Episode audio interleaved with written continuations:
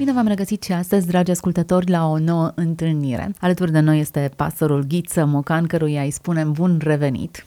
Mă bucur să ne regăsim. Ne regăsim, iată, tot în preajma unui autor român, un uh, scriitor cunoscut pentru câteva opere, mai poate mai puțin pentru cea pe care o vom uh, aminti astăzi, dar uh, a cărui menționare mi se pare necesară în discuțiile pe care ni le propunem. Alexandru Vlahuță.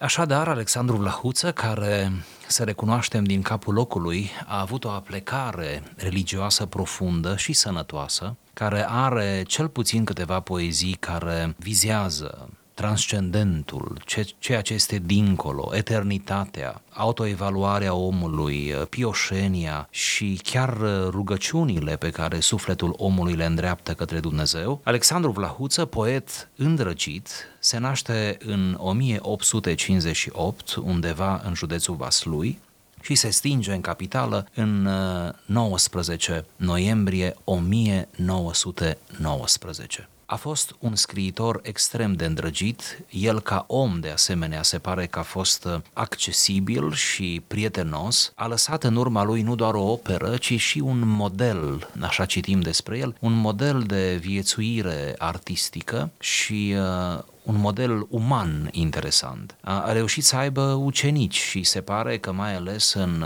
um, la Senectute, în ultimii ani de viață, era foarte deschis ca să împărtășească ca un mentor de acum cu cei mai tineri din tainele artei, a scrisului, a poeziei și chiar ale credinței. Se remarcă printre ucenicii lui un uh, nume foarte cunoscut, uh, Vasile Voiculescu, uh, iarăși un poet chiar mult mai religios, mistic în comparație cu Vlahuță, dar se pare că Vasile Voiculescu a fost unul dintre cei mai îndrăgiți ucenici ai scriitorului. Ei bine, poezia pe care aș vrea să vă citesc și în marginea căreia să avem câteva mici comentarii, se numește Triumful așteptării. E o poezie mai puțin cunoscută, dar uh, extrem de profundă și motivatoare.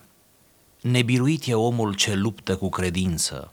El știe că pe lume nimic zadarnic nu-i, că dincolo de truda și jertfa clipei lui, în taină, vremea țese la sfânta biruință. Că vuietele toate visează armonie, că este o dreptate și trebuie să vie. Talazuri năvălească-l, vrășmașa lumii ură înnecei viața în bezna de minciuni. Copiii lui închide-l în casa de nebuni, lovească-l orice mână, hulească-l orice gură.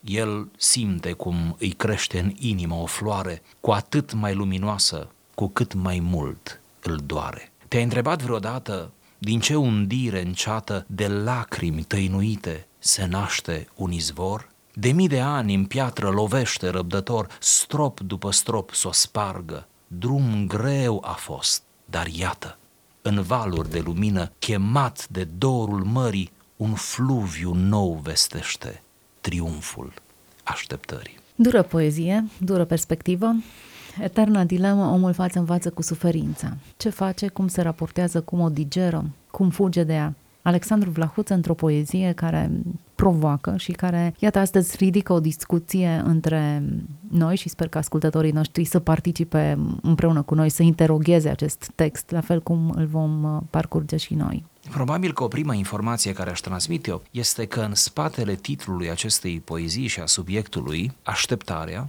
de fapt Vlahuță ascunde, camuflează o virtute pe care nu o pomenește în textual, în poezie. Virtutea răbdării. Este una dintre cele mai mari virtuți și este virtutea pe care toți ne-o dorim, de care toți avem nevoie și care totuși nu se formează în noi decât în condiții propice. Iar acele condiții propice sunt situațiile dureroase, fizic sau emoțional. Suferința, de fapt, este cadru, este apa care se pune la rădăcina răbdării ca răbdarea să crească. Necazul, spunea apostolul așa de frumos în Noul Testament, aduce răbdare, nu? Și răbdarea apoi aduce biruință în încercare. Deci, iată, Într-un fel, suferința este sămânța din care crește planta aceasta superbă a răbdării, iar această poezie, aș spune, este o chemare la răbdare, țintește spre această înaltă, înaltă virtute a răbdării. De asemenea, aș mai spune că dacă vom căuta un model suprem de răbdare, acest model ar trebui să-l căutăm în Hristos însuși, Fiul lui Dumnezeu întrupat pentru noi, care așteaptă cu răbdare să se zămislească, iată, în pântecele Mariei, care așteaptă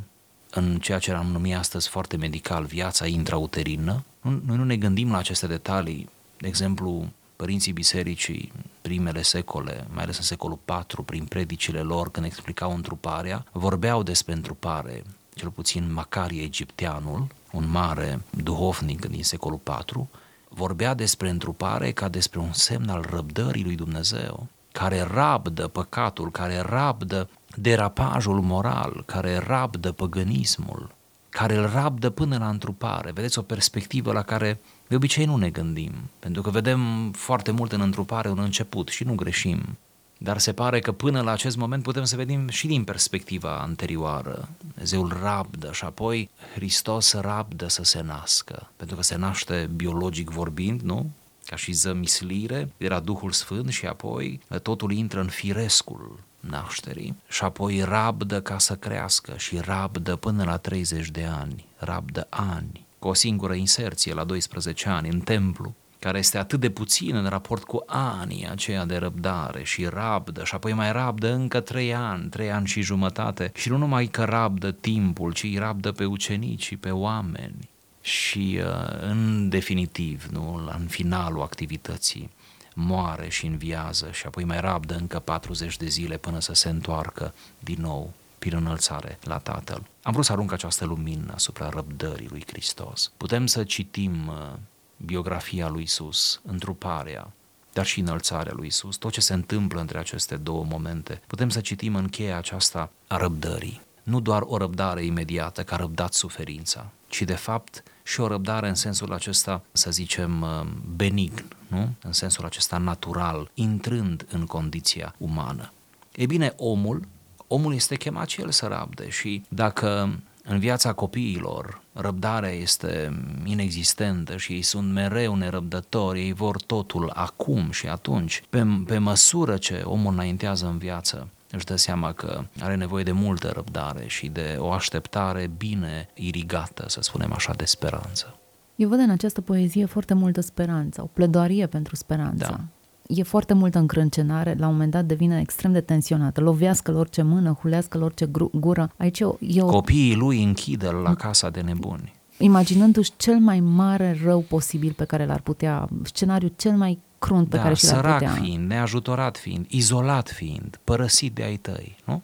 Da, își imaginează cea mai mare nu știu, să, să concretizezi cea mai mare teamă pe care o ai, scenariul cel mai negru pe care ți-l poți imagina. În acest scenariu cel mai negru există extrem de multă speranță, o floare încolțește acolo.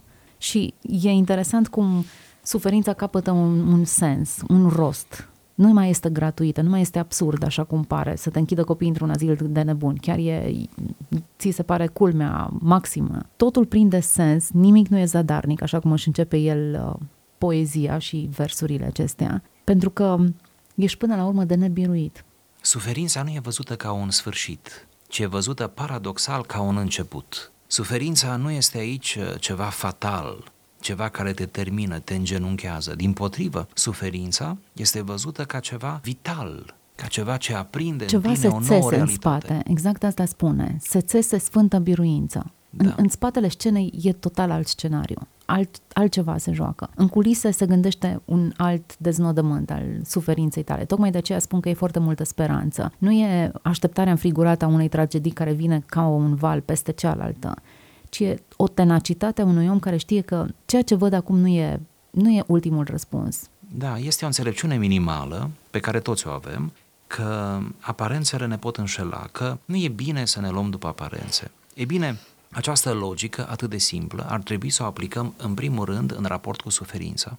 Să vedem suferința însăși ca partea vizibilă, partea de la suprafață și să intuim mereu nu? cu aceeași înțelepciune că există ceva în, adânci, în adâncime, în ascuns, ceva care nu se vede, dar care va ieși la iveală. Este o dreptate care va veni. Da. Și mai mult, o expresie care sună chiar foarte bine. Vuietele toate visează armonie. Zgomotul și ceea ce ți se pare înfricoșător, de fapt visează să devină o sinfonie, ceva care să imprime extrem de multă armonie. Nu poți asocia armonia cu vuietul, cu furtuna. Armonia are în sine ceva care te liniștește. Da. Să nu permiți ca suferința să anunțe pentru tine sfârșitul, să anunțe ceva fatal, ci să transform suferința într-un fel de nu știu, înainte mergător al liniștii, a bucuriei, să vezi în suferință un fel de semnal pe care Providența ți-l transmite pentru vremuri mai bune ce vor veni. Sunt și cântece multe pe care le cântăm uneori în comunitățile noastre. Nu norul este veșnic, ci soarele e acel, ce învinge și rămâne stăpân în urma el. Și alte cântece și alte poezii. Până la urmă,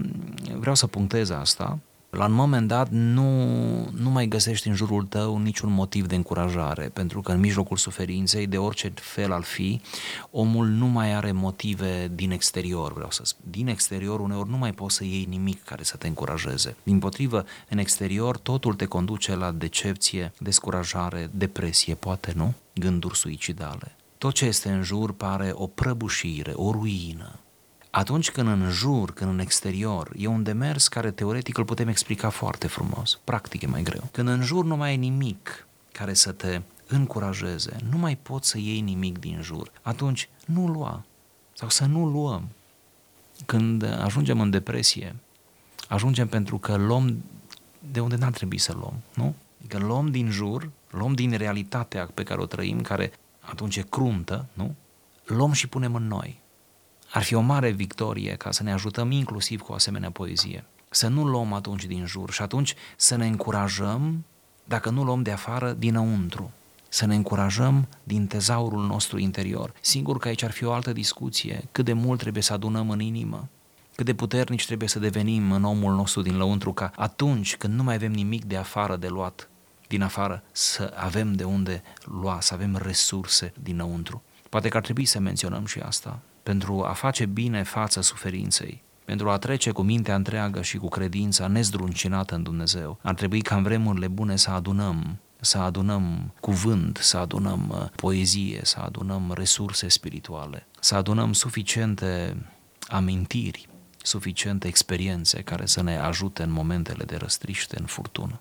Alexandru Blahuță întreabă, te-ai întrebat vreodată din ce undire înceată de lacrimi tăinuită se naște un izvor?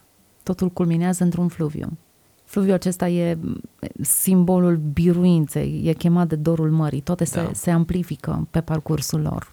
Prin urmare, lacrima, stropul, dalta mică, strop cu strop, nu? toate se adună și formează până la urmă oceanul.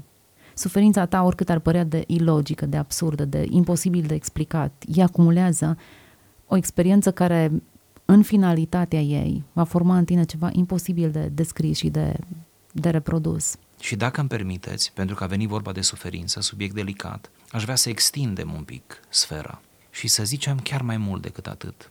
Să spunem că suferința noastră particulară, suferința mea particulară, ar trebui la un moment dat, și un reflex înțelept, să nu mai văd atât de particulară, ci să accept, cel puțin la nivel teoretic, pentru că uneori e foarte teoretic ce vă spun, dar măcar la nivel teoretic, chiar dacă nu am dovezi, să accept că suferința mea se adaugă suferinței altora de dinainte de mine și altora ce vor veni după mine, nu pentru că eu le-o doresc, ci pentru că este o constantă a vieții. Să mai accept de asemenea că suferința mea individuală îi modifică, sper într-un mod fericit, îi înțelepțește, îi pune pe gânduri sau declanșează în semenii mei bunătate pe care n-ar fi pus-o la bătaie fără suferința mea. Prin toate acestea încerc să arat că de fapt suferința nu e atât de individuală și nu trebuie să o privim atât de individuală. Eu cred că ne deprimăm atunci când credem, când suntem prea individualiști, inclusiv în suferință. Când suferința mea mă orbește atât de mult încât nu mai pot să văd drama altuia, nu mai pot să ajut pe cineva. De aceea e foarte interesant. Observăm la bolile incurabile sau la bolile rare. Tot mai mult se vorbește astăzi de boli rare, boli care nu au fost până acum. Ce observăm mai ales în spațiu virtual este că atunci când cineva suferă o boală rară sau un părinte are un copil cu o boală rară, observă asta și asta aș vrea să o vedem ca un efect pozitiv al suferinței, caută, și acum internetul este, iată, extrem de accesibil, caută, citește, se informează, dar nu numai se informează, caută alți oameni cu care intră în legătură care suferă de aceeași boală. Citeam undeva că bolile rare creează o solidaritate între bolnavi, bolnavi care sunt mult mai puțini decât de alte boli, se pun în mișcare anumite ONG-uri, asociații, se fac asociații, întruniri. Cumva, cercetarea medicală este stimulată, am putea zice, indirect de prezența și organizarea și suferința aceasta comună. Adică punem suferința asta împreună, o punem în comun. Am dat ca un exemplu, poate prozaic, dar de altfel, suferința când nu mai vezi doar ca, ca pe a ta, ca suferința ta proprie, care te deprimă, suferința te poate uneori conduce în întâlniri interesante cu alți oameni, suferinți poate ca și tine, și este partea aceasta providențială, partea aceasta dulce, interesantă pe care o poți culege din suferință. Nu elogiem suferința într-un mod habotnic. Vreau doar să spun, hai să nu mai vedem atât de individuală, atât de de personală, precum o vedem, da? ci să încercăm să o vedem și în această armonizare a generațiilor, a lumii, a semenilor. Interesant, poezia este despre suferință, despre situații extrem de critice, dar începe cu o expresie de biruință, nebiruit e omul și culminează tot cu o expresie biruitoare, triumful așteptării, după cum este și titlul acestor versuri. Semn foarte clar că nu neapărat suferința te îngenunchează sau te pune la pământ, nici salazurile, nici nebunia, nici absolut nimic din toate lucrurile acestea care ar veni din exterior, că ele până la urmă urmei, interpretate și așezate corect, nu te pot face decât mai invincibil, mai, mai de nemutat, ne, ne, nedărâmat decât ai fost înainte. Mai mult, chiar îți consolidează poziția atâta timp cât ele își au înțelesul corect și inima, în inima înflorește floarea speranței, a, a credinței. Haideți să luăm două exemple. Primul exemplu, uh, moartea naturală. Cineva care sfârșește, care pleacă dintre noi la 90 de ani, hai să spunem 100 de ani, spre 100, deci peste 90 de ani. Asta e o vârstă frumoasă, e o senectute bine marcată, nu? Și care e sănătos până la vârsta aceea, adică nu e bolnav de boală incurabilă, pur și simplu se stinge de bătrânețe. Toți am avut înaintași, măcar câțiva, care s-au stins ca o lumânare, pur și simplu de bătrânețe. A murit de bătrânețe. Bătrânețea devine, iată, un diagnostic la un moment dat, nu? Cine ajunge în stadiul acesta și în faza aceasta, poate să ajungă în mod senin și să îi se potrivească versul nebiruit e omul, chiar dacă moartea îl biruie, dar nebiruit e omul, pentru că se pregătește, pentru că e senin, pentru că își rezolvă toate litigiile, pentru că senectutea e o mare binecuvântare, e binecuvântarea aceea a timpului pe care ai la dispoziție și a înțelepciunii de a oferi celorlalți, de a-i ajuta pe ceilalți, de a strânge familia în jurul tău, de a avea experiențe uh, de dinainte de plecare de mare intensitate emoțională. Asta e o variantă și cealaltă variantă de a fi supărat mereu, că îmbătrânești tot mai mult, realitate pe care nu o poți opri, că slăbești tot mai mult, de a ajunge în depresie și de a te stinge după 90 de ani depresiv, deloc senin și de fapt nu moartea te-a biruit. Da? Tu ai fost, tu ai fost biruit de tine însuți, de tine însuți. Să luăm celălalt exemplu, dramatic, de altfel, cineva mult mai tânăr decât 90 și ceva de ani, care se îmbolnăvește de cancer, da? exemplu acum clasic oarecum, și care face toate cele câte trebuie făcute din punct de vedere medical, dar sfârșitul se anunță, se apropie, trimite semnale, da? Și organismul slăbește. Și omul conștientizează că nu mai are mult cel în suferință, conștientizează. Și atunci alege, va fi nebiruit sau va fi biruit. Dar iarăși nu de cancer, ci de el însuși. Am cunoscut moribunzi credincioși care s-au stins la vârste destul de tinere dar s-au stins uh, senini, împăcați cu Dumnezeu, cu ei, cu semenii, pregătiți, au pășit peste prag. Cum am cunoscut și mai ales am auzit de situații în care cu înverșunare s-au stins, cu, cu revoltă, cu rebeliune, blestemând pe Dumnezeu și pe, pe tot. Și atunci conceptul de biruit nebiruit nu este legat de moarte, nici de boală incurabilă, nici de un accident care te poate răpune, ci este legat de, de mintea ta, de inima ta, de inima mea, de în interior, suntem biruiți sau nebiruiți. Iată cum aceleași experiențe pot avea sensuri diferite, efecte diferite, chiar dacă sunt similare. Știm oameni care au trecut prin situații foarte dificile. Uite că l-am pomenit puțin mai devreme pe Vasile Voiculescu și experiența închisorii. Ce, da. ce comoare rămâne în urma unui om care găsește în mijlocul suferinței acea floare rară a speranței și a credinței. Ce diferit arată suferința, îl înnobilează, realmente, cred că acesta este și sensul îl înnobilează, atribuie o, o greutate fiecare afirmații pe care un om scutit de astfel de suferințe nu o are. Da. Ce mult o trăvește o suferință care nu e asumată și care e îndurată cu cârtire și cu revoltă. Aceeași experiență, efecte diferite, deturnări pur și simplu de la caracterul cuiva, o modelare greșită, pur și simplu o modelare greșită. Dar triumful așteptării, pentru că așteptarea este încununată cu un triumf, există o finalitate care face ca toată această înverșunare să merite să fie răbdată. Există ceva care undeva la capătul tunelului există acea lumină, acea fărâmă de speranță, pentru care toate au sens și se leagă. Da, virtutea speranței cred că își găsește adevărata împlinire în creștinism, pentru că doar creștinismul vorbește în mod atât de clar despre o înviere a morților, despre o judecată de apoi, despre o răsplătire viitoare, toate acestea elemente dogmatice extrem de bine argumentate în, în istoria creștinismului și atunci speranța nu este o autoamăgire, nu? ci speranța este chiar pusă în ceva de dincolo de moarte. De altfel, speranța creștină este o mare virtute și prin faptul că uh, ne poartă dincolo de propria moarte dincolo de noi înșine. Există o speranță în varianta uzuală, să spunem așa, pe care trebuie să o exersăm. Anul trecut n-a fost așa de bine, presupunem, într-o anumită privință, nu? Dar nădăjduim ca anul acesta să fie mai bine. Această nădejde nu trebuie spulberată, nu trebuie să râdem de ea, toți ne ajutăm cu mici nădejdi.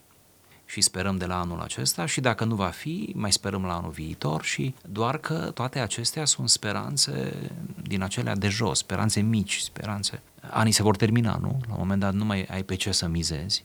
De asemenea, cineva nu este cum trebuie, dar sperăm că va fi cum trebuie. N-ai nicio garanție.